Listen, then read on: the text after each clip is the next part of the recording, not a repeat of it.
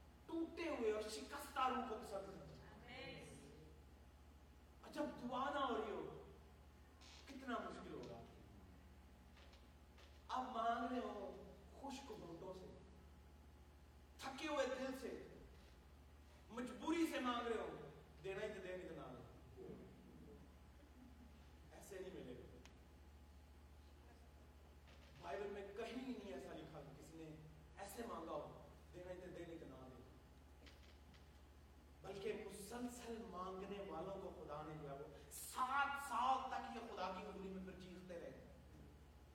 اگر آپ کو ایک ماہ ہو چکا ہے تو گھبرائیے نہیں دو ماہ ہو چکے ہیں تو گھبرائیے نہیں کیونکہ خدا آپ کے پیشنس کو چیک کر